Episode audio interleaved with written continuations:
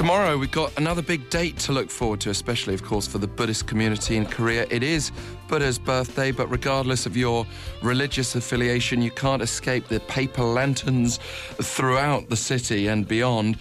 So, Cho Jooyeon, good morning. Good morning, Alex. Tell us a bit more about this occasion. Sure. Well, Buddha's birthday, or Seokgatansinil in Korean, is the birth date of the father of Buddhism, which is April 8th on the lunar calendar.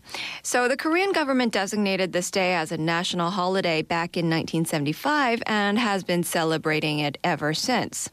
So just to give you a little bit of history, uh, Seokgamuni, the original founder, was born in a kingdom um, in India, currently Nepal, on April 8th, 563 BC. His last name was Gotama, and his original name was Siddhartha. As he left home to practice asceticism and became um, and became a Buddha, people started to call him Seokgamuni. And so, in other words, a saint from the Sakaya people.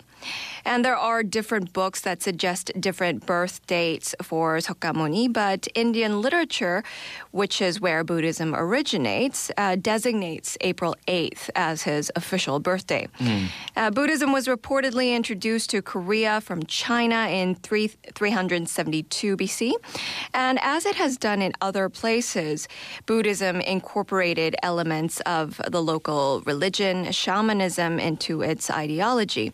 Uh, three of the most important spirits, uh, Sanshin, the mountain spirit, Toksung, the recluse, and Chilsung, the spirit of the seven stars or the Big Dipper, uh, became part of Korean Buddhism, and special shrines are set aside for them in many temples as well.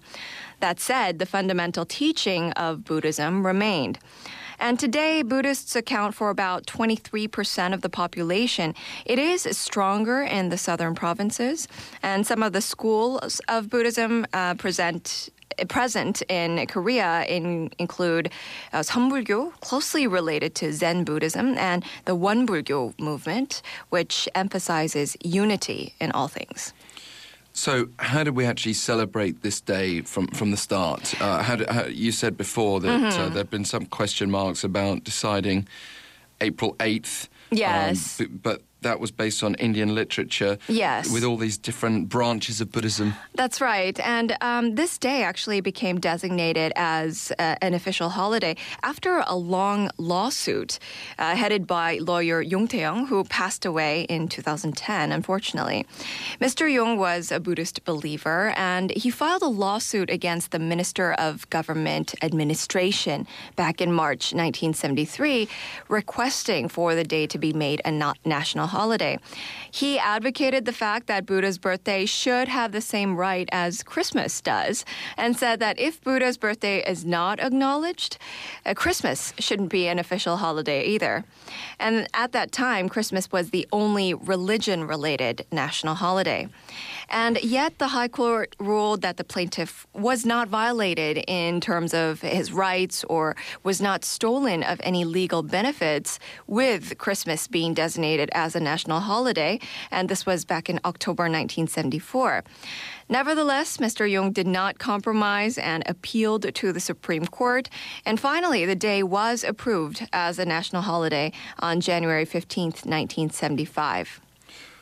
Well, as with Christmas, Buddha's birthday uh, is not just a, a, day for those going to temples to pray, but for all citizens to yes. to enjoy however they wish. That's right. What kind of events can we look forward to? Well, it's kind of like a carnival day when Korean culture and tradition is celebrated. So you can take a visit to uh, one of many temples in the country, and people will see lotus lanterns covering the entire temple, along with the surrounding yards and streets. And on the day, uh, many temples provide free meals and tea to all visitors who make that journey. And outside the temple yards and parks, you have traditional games and rope jumping. And there are also mask dances and acrobatic shows with tightrope walkers on in some temples. And the Lotus Lantern Festival is held every year. Uh, the festival is preceded by the hanging of lotus-shaped lanterns across Seoul for several weeks. You probably must have come across them.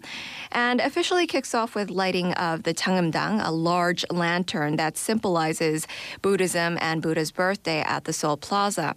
And the celebration continues with a wide array of Buddhist programs and activities before ending with an impressive lantern parade in the heart of Seoul. Well, thank you very much. You've given us extra cause for celebration this weekend. Hopefully. Thank you, Alex. Uh, Cho Jooyeon with today's glossary.